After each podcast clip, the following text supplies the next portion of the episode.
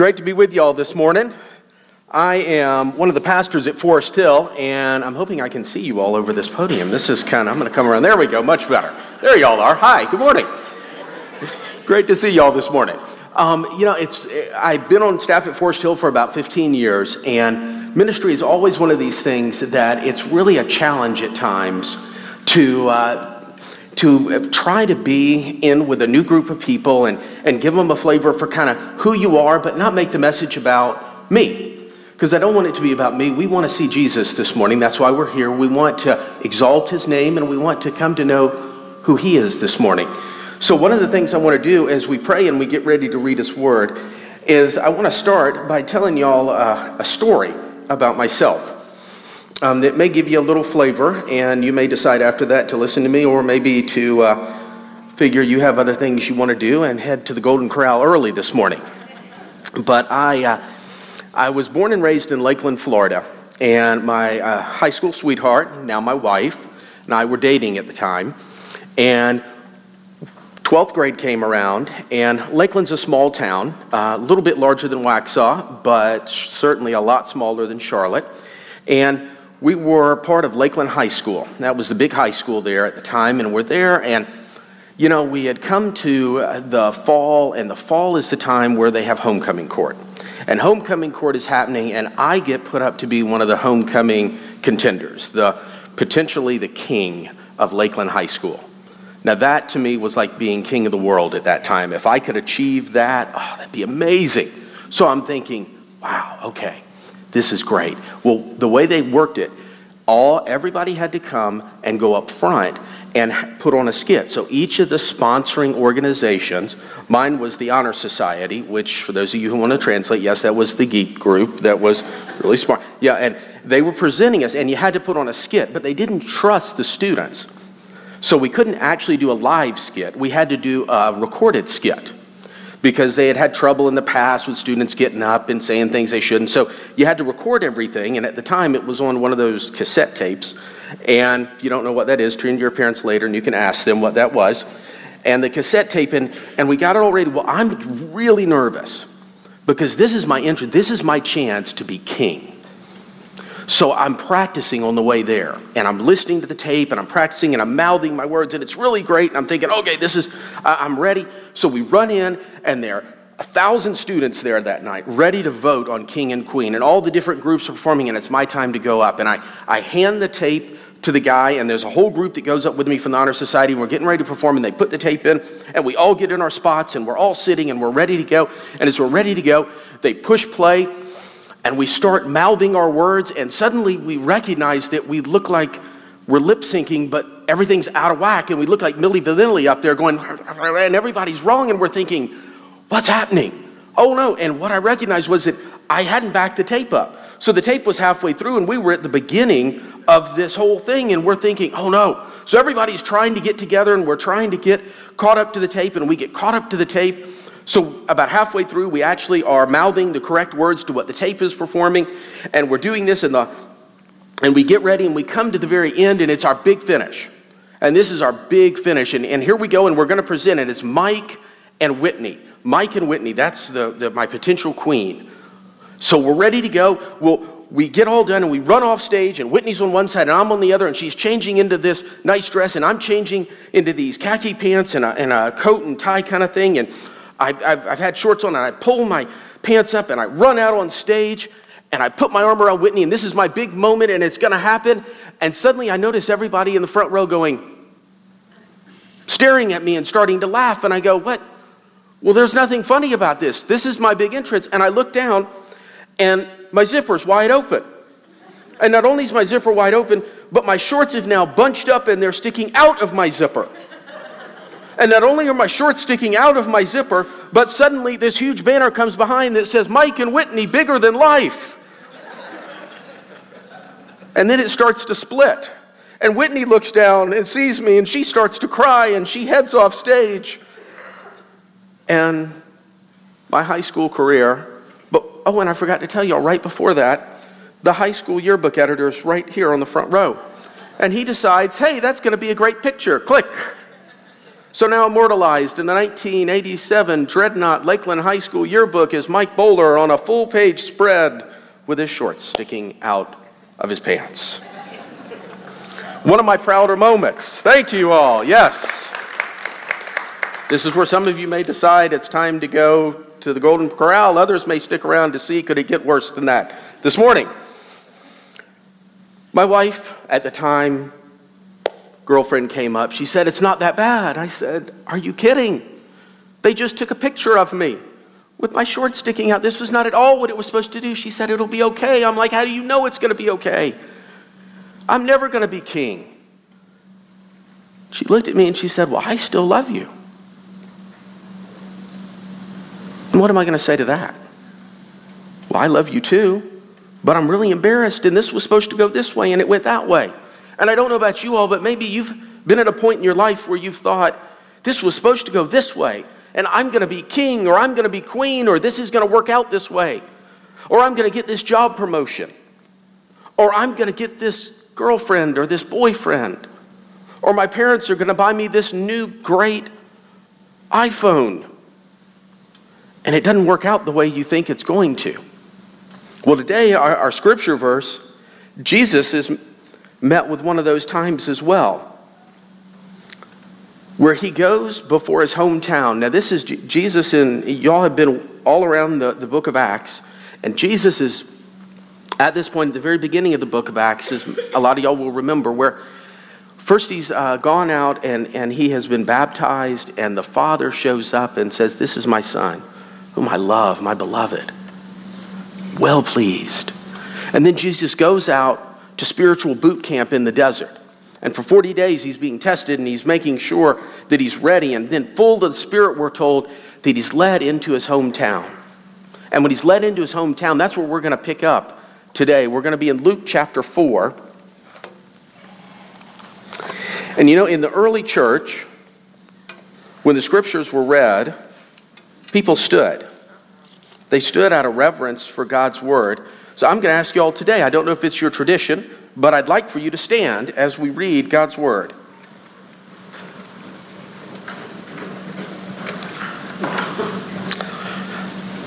Chapter 4, starting at verse 13, 14. Jesus returned to Galilee in the power of the Spirit, and news about him spread throughout the whole countryside. He was teaching in their synagogues, and everyone praised him. He went to Nazareth, where he had been brought up, and on the Sabbath day he went into the synagogue, and as was his custom, he stood up to read. And the scroll of the prophet Isaiah was handed to him. Unrolling it, he found the place where it was written The Spirit of the Lord is upon me, because he has anointed me to proclaim good news to the poor. He has sent me to proclaim freedom for the prisoners and recovery of sight for the blind, to set the oppressed free, to proclaim the year of the Lord's favor.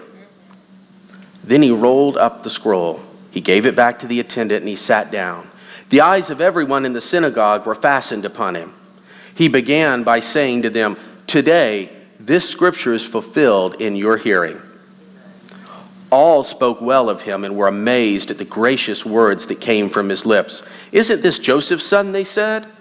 Jesus said to them, Surely you will quote this proverb to me Physician, heal yourself. And you will tell me, Do here in your hometown what we have heard that you did in Capernaum. Truly I tell you, he continued, no prophet is accepted in his hometown. I assure you that there were many widows in Israel in Elijah's time when the sky was shut for three and a half years and there was a severe famine throughout the land. Yet Elijah was not sent to any of them, but to the widow in Zarephath in the region of Sidon. And there were many in Israel with leprosy in the time of Elijah the prophet. Not one of them was cleansed, only Naaman the Syrian. All the people in the synagogue were furious when they heard this. They drove, they got up, drove him out of town, and took him to the brow of the hill on which the town was built in order to throw him off the cliff. But he walked right through them, the crowd, and he went on his way. Father God, we pray this morning that your word would not just be words in a book, but they would be your living word, your inspired, perfect word. Speak to our hearts here today, Lord Jesus. May we, by your Spirit, draw near to you. In Christ's name, amen. Okay, young, be seated.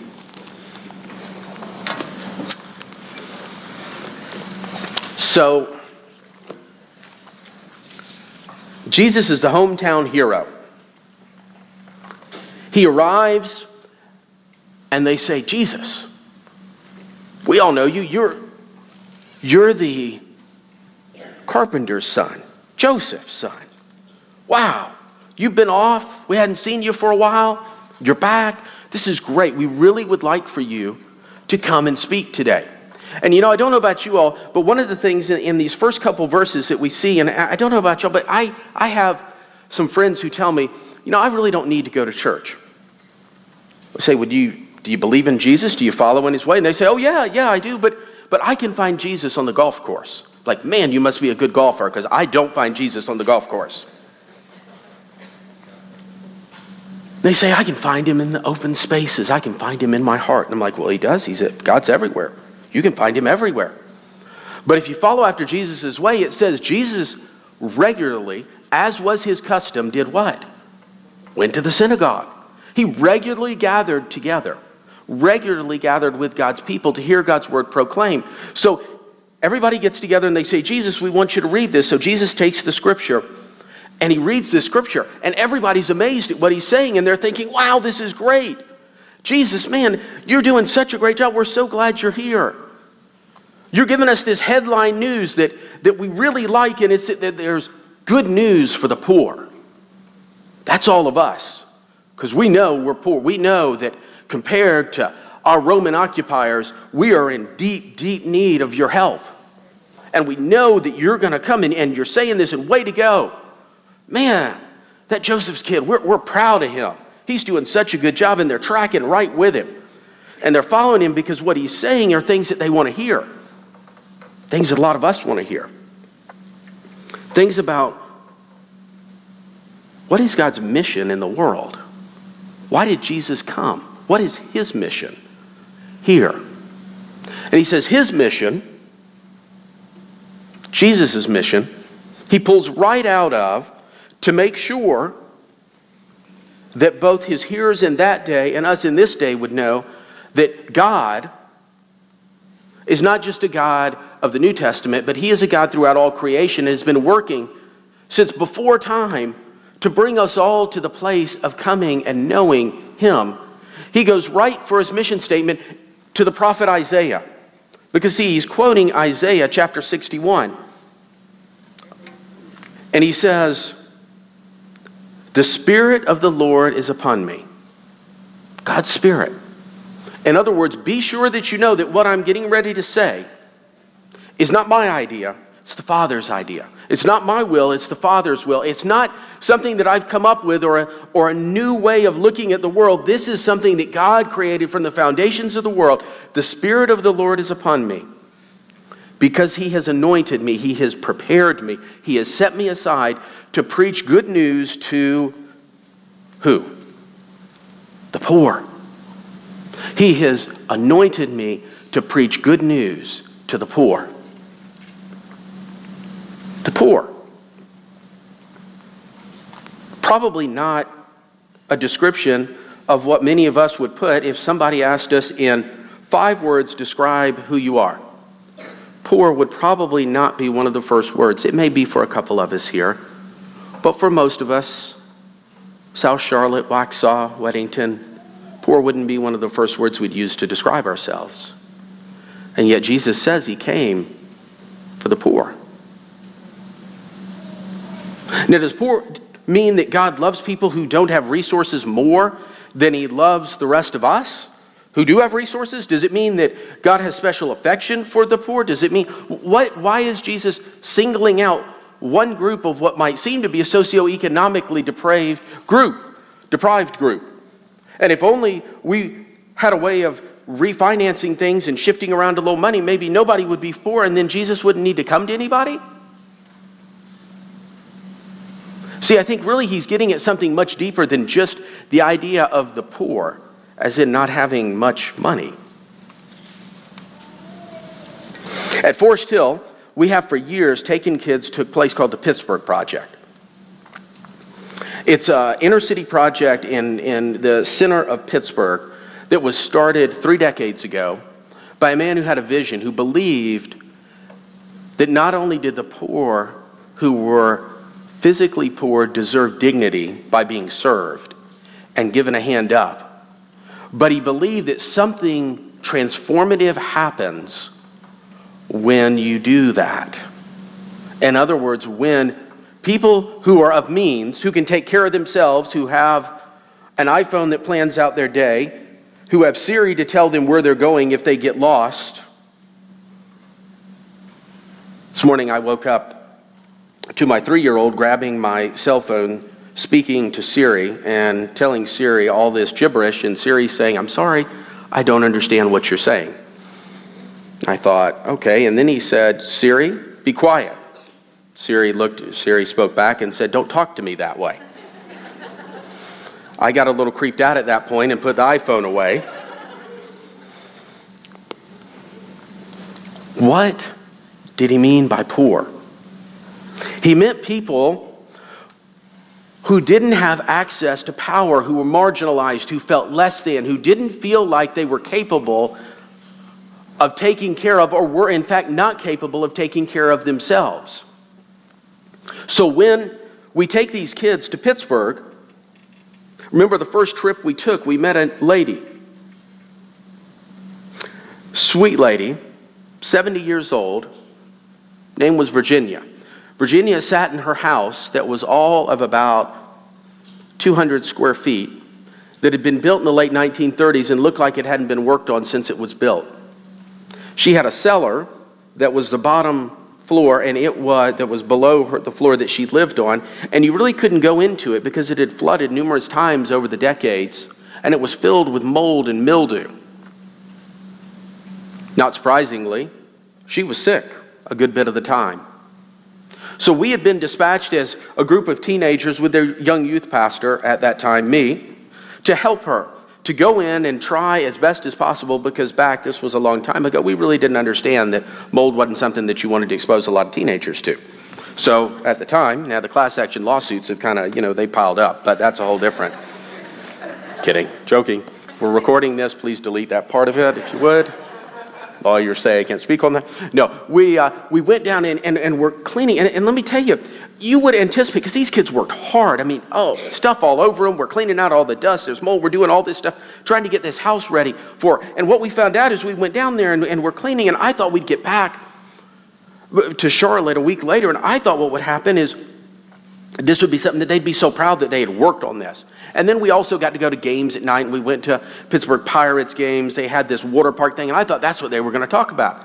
And you know what I heard when they, from parents? I heard about the homeowner. Heard about Virginia. That's who I heard about. I heard about the way that they had gone up and she had fixed lemonade for us and they had sat around and she had told them stories. And what I realized is that when they had been in the presence of this person that couldn't care for themselves, something transformative happened. Something amazing happened when they were around the poor and something changed in them. Not because being poor is a virtue, but because she understood what it meant to not be able to take care of herself. And I believe Jesus was saying he was coming to proclaim good news to the poor because he needed all of us to recognize that maybe we all can't take care of ourselves. And that maybe at times there are things in our life that get in the way because we have our 401ks and we have our cars and we have our five year plans and we have all the things that we do to be upwardly mobile and successful. And there's nothing wrong with those except sometimes they get in the way of us recognizing that we are destitute without God and that Jesus didn't come to prepare a 401k plan for us.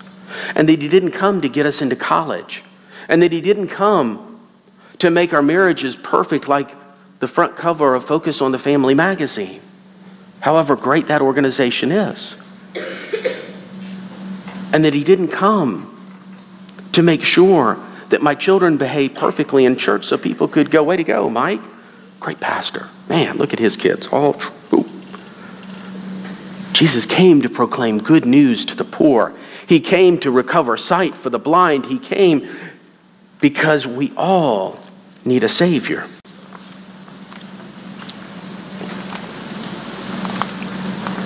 We all need a Savior. The word salvation.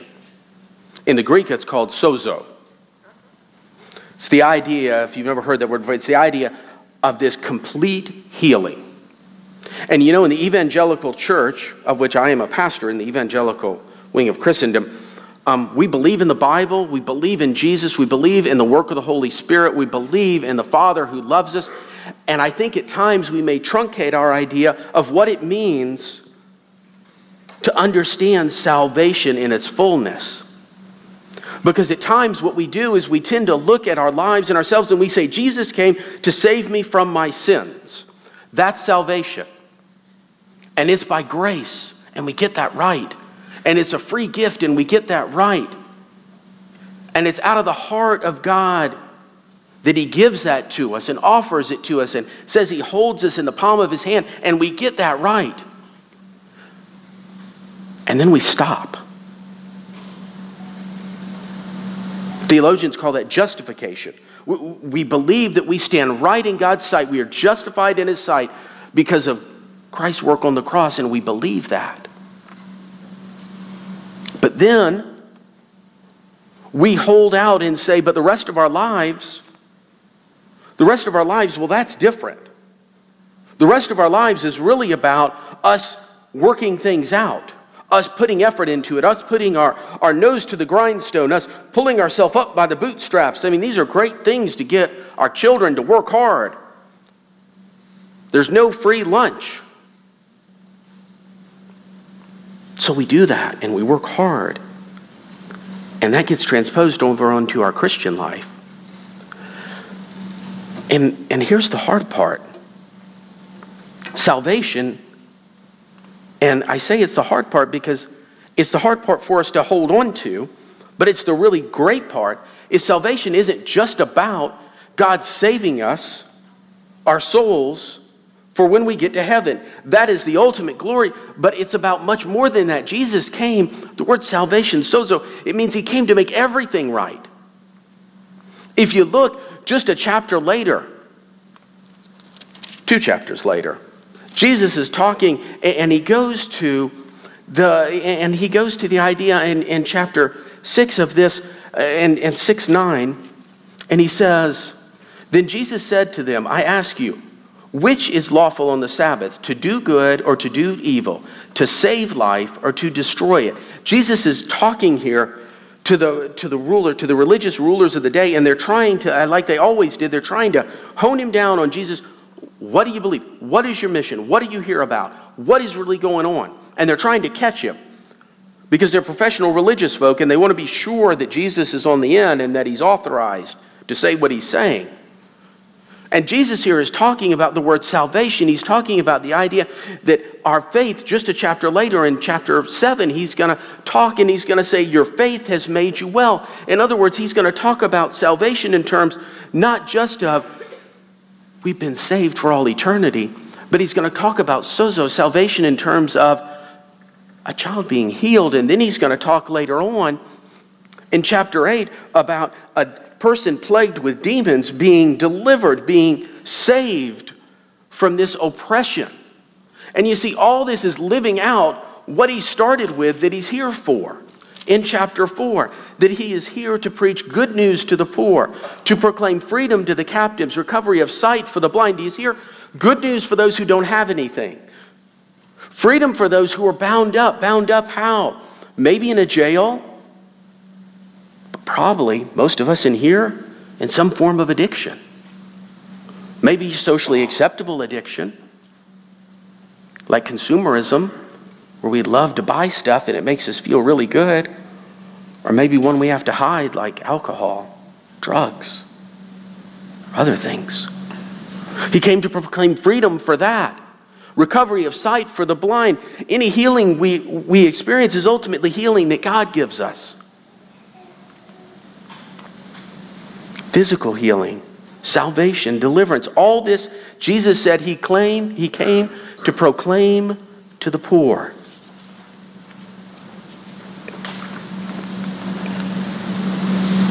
I grew up in a family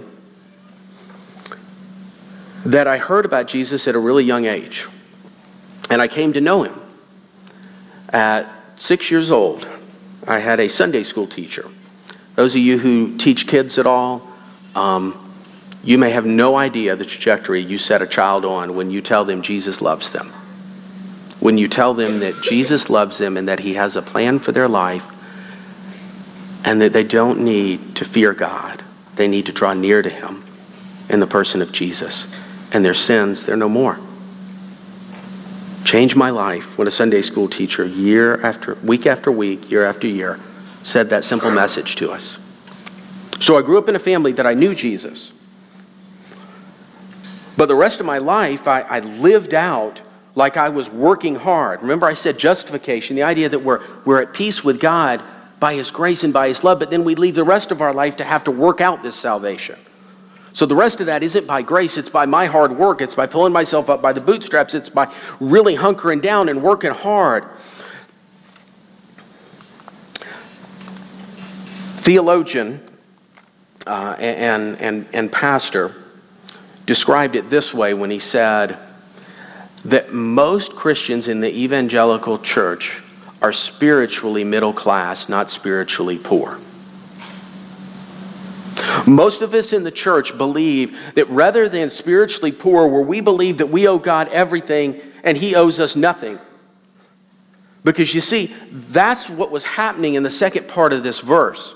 When you look at what Jesus says, Jesus says that he casts this mission, why he's here, what he's going to do. He's going to release the captives. He's going to bind up the brokenhearted. He's going to give sight to those who can't see. He's going to do all these things. That's his mission. And when that happens, then he casts the vision to the people who are there listening.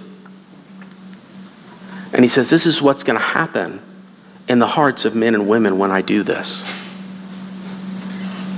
And this is where Jesus goes from preaching to meddling. This is where he goes from, gosh, it's so great to have him here. He tells such great stories. The widows say he came over and helped fix my swing. It was broken. Now my grandkids can come swing again. Where they say, boy, he's so articulate. To suddenly, the story changes. Suddenly, this isn't going to go anything like they thought it was going to go because suddenly Jesus goes from telling them one thing, which is how great they are, that the headline news is that God loves his people, that he's going to take care of everything, that we're all going to be okay, and he shifts it. And the shift he does is the shift where he says, When I actually do these things, you upstanding, middle class, spiritual folks, which may be, it certainly is me, it may be some of us here you're not going to like it. Because you see, he says, and it's what makes everybody mad. He says, This is really all the work of God is about God's love and his care for his people. And it's about this idea that all of our life, all of our salvation, all of our healing is from God. And spiritually middle class folks, like most of us, kind of live with the idea that God saved me. But once He saved me, then He directed me to live in a way that says, I got to work hard. And you know what the converse of that is? And this is why they got mad. And it may be why some of y'all are mad at God, and it may be why I'm angry at God sometimes. Because the converse of it is that the, the backside of it is if I do the right thing and I'm a spiritually responsible person and I'm a good Christian and I tithe and I go to my life group and I volunteer at the church and I love my spouse, then God, you owe me. And we don't say it that way. We would never actually say it out loud, but it's in our hearts. God, I was faithful to my spouse and my spouse wasn't faithful to me.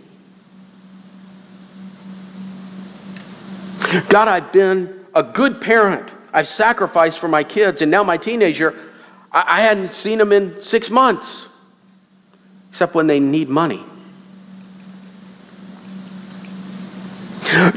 God, I've been faithful. I, have stood for you in the workplace. I've done the right thing. And I still now, I've been out of a job for six months. Spiritually middle class. We say, God, you owe me. You owe me because I've done the right thing. You owe me because I've worked my way up. The blessings that I have in my life, the things that I have, yes, they're by your grace, but really, they're by your grace because I'm special. Because I've done it right. And I know you love my poor neighbor, that, that sap who plays his loud music and drinks his drinks in the afternoon and runs over my lawn with his lawnmower when he can't see straight. Y'all may have that neighbor too.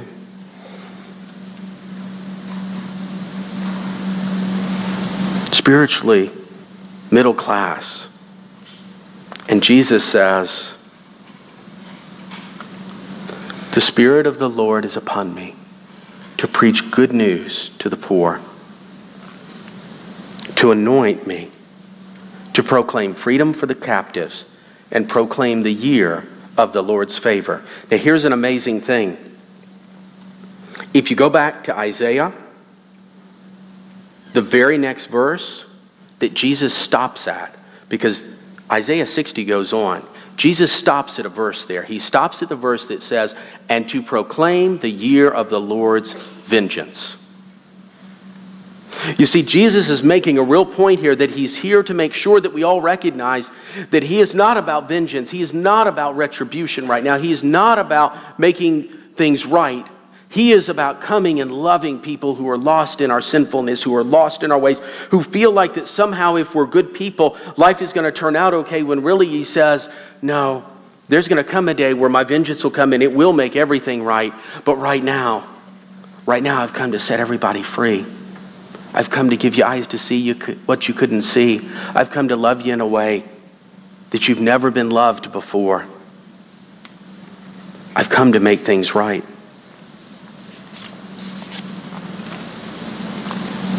The power of what happens when we understand that God loves us in a way that we don't have to work for our wholeness of our salvation. When God doesn't really owe us anything, but rather we owe God everything.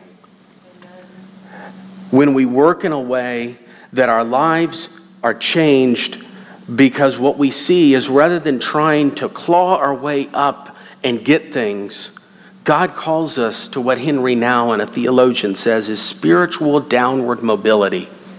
That God calls us to take the low road, that He calls us to go down because in Philippians 2, we're told that as we go down, Jesus, we're told in Philippians 2, poured himself out. Rather than trying to be like God, he said, I will be a servant. Rather than trying to be exalted, he said, I will choose, I will choose to humble myself. And then we're told as he humbled himself, God chose in his timing to exalt him. It's completely counterintuitive. Everything in our world tells us just the opposite. Everything from the time we're that high tells us you're on your own. You get what you deserve. We, we're the people, we're, we're a culmination of all the choices that we've made in our lives. But what God says is we're not a culmination of all the choices we made. We're a culmination of the choice that He has made in His love for us. And that through that and that by that love that God transforms us as we empty ourselves out. As we choose not to be exalted like Jesus did, as we choose, like Jesus did, to pour ourselves out, to take the low road, to not choose to be in the spotlight, but to choose to be away from the spotlight, and that God, in His timing and in His sovereign plan, will choose when we're to be exalted. There's this great story was captured in a movie years five, ten years ago called The End of the Spear. It's a movie of a mission family, missionaries, four friends, all missionaries, traveled to the Amazon basin. And as they traveled to the Amazon basin, they were there to meet first time that Westerners had ever, missionaries had ever engaged in a small tribe the Amazon basin, who had for generations and generations killed themselves off. They had been embattled, savage, butchery among small warring factions. And these four missionary men left their families, flew on a plane to go and to be the first Westerners to proclaim the good news of Christ to them. They landed. Within minutes of their landing, they were savagely butchered and killed. Later on, the families of those four men continued to reach out to this tribe. The tribe's heart began to change, and the chief of the tribe became good friends with the son of one of the missionaries. They had never shared the reality of what had actually happened. But one day, filled with grief, this chief said, We have to go. I've got a movie clip. It's going to last about four or five minutes. I want you to see what happened when this missionary couple, when this mission missionary son from this missionary couple goes with the chief to see what really happened.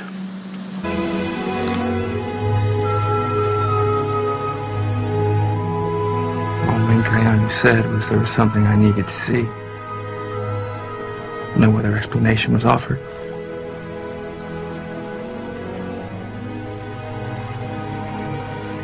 And so our journey that had spanned two worlds, bridged the Stone Age and the 21st century, finally led us here, down the lonely Curaray River.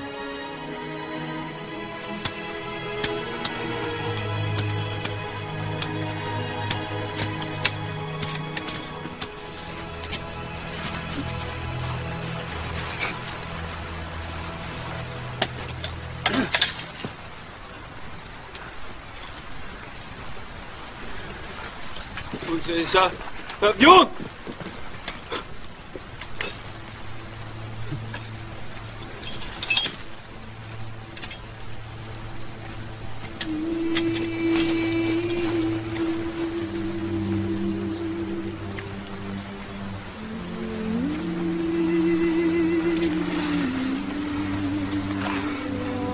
this it? Is this what, is this what happened?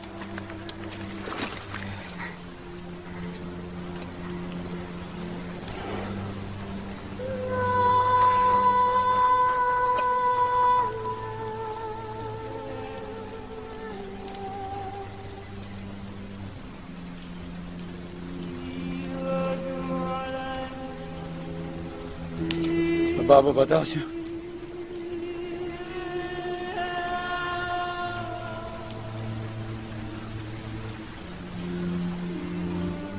So what died about that?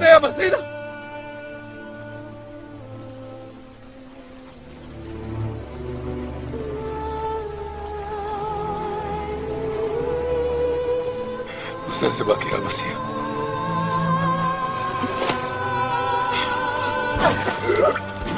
Otaniraba.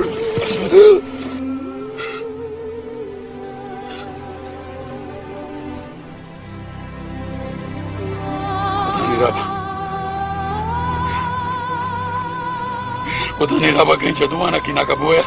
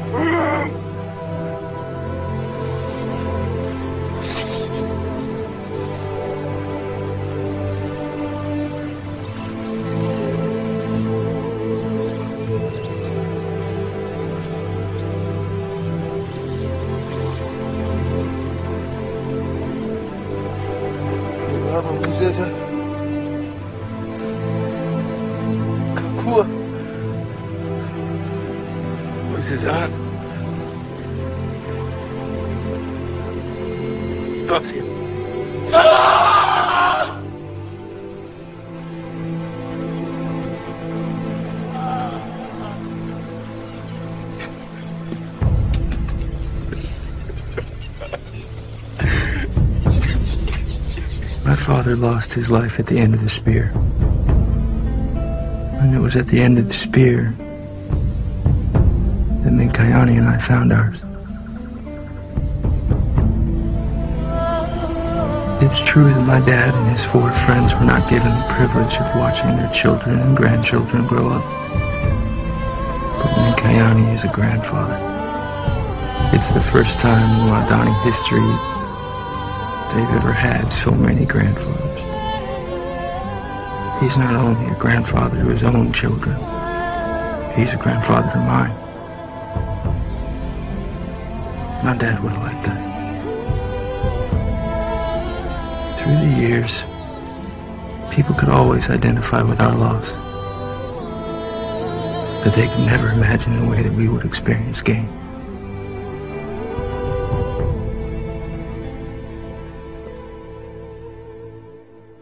Powerful story, real story,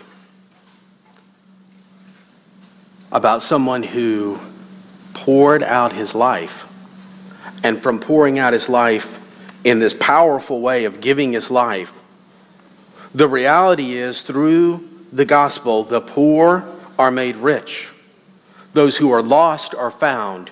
Those who don't have really as they let go of our lives, as we let go of our lives, we gain so much more. The majority of us here will not be called on to do something like this. We won't. But let me tell you, after working for 20 years as a pastor, counseling a whole lot of people, going into a whole lot of dark places in their lives and, and in my own heart, what I have come to know is that God calls all of us, decision by decision, to die to ourselves. Idol by idol, wrong motive by wrong motive, small decision by small decision, we are called to let go of our lives, to offer our lives up, as the scriptures say, as a living sacrifice to God. And that as we do that, as we offer our lives up decision by decision, small thing by small thing, withheld word by withheld word that may be the wrong thing to say.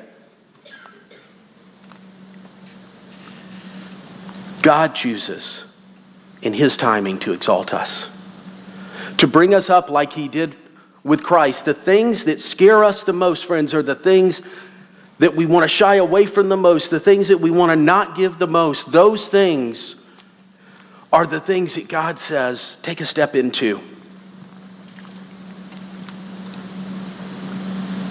Don't run away from it. The areas of our lives that we think we're diminished in, the areas of our life that we have pain in, the areas of our life that we hide from everybody and say, don't look, and we all have them. Every one of us does. Some of us are more adept at hiding them than others, but we all have them. It's why the poor are so much closer to God in some ways because they can't hide them. The homeless man can't hide that he doesn't have anything.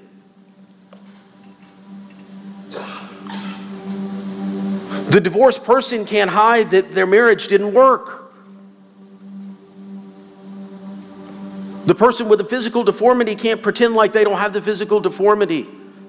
God asks all of us to step in to those areas of our lives that we're holding out on. Because he says when we do and we, we pry our hands loose and we go into those areas that we'd rather not go, and we go down roads that we'd rather steer clear of, and we go in places that may have been long, long abandoned. Hear the rest of the verse, the rest of the story of what God promises in Isaiah. Because he says, when we go into those places, when we walk down those roads, when we're willing to be brave, to let go of the things that we need to let go of,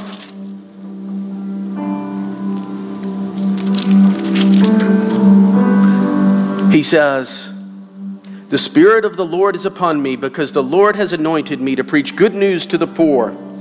He has sent me to bind up the brokenhearted, to proclaim freedom for the captives, release of darkness for the prisoners, to proclaim the year of the Lord's favor and the day of God's vengeance, to comfort all who mourn, and to provide for those who grieve in Zion, God's city, us, God's children, to bestow a crown of righteousness and beauty, ashes instead and oil and gladness instead of mourning, a garment of praise instead of a spirit of despair.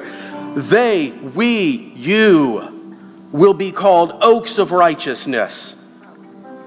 They will rebuild the ancient ruins. They will restore the places long devastated. They will renew the ruined cities and, that were devastated for generations.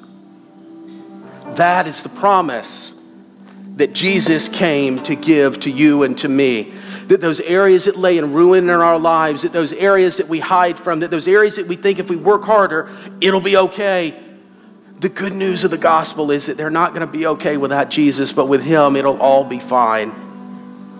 He'll make it right in this life, and if it's not in this life, it'll be in the next. But one way or the other, to the glory of God, He will restore, He will bring hope, and He will pour His love into our hearts. Gracious God, Thank you for these friends in this place. May this all be to your glory, Lord Jesus. May you come and be among us. May you come and bring healing to your people. May your streams of living water flow in a way that we are renewed. May the ancient cities be rebuilt. May this place be known as your holy city. In Christ's name and for his glory. Amen.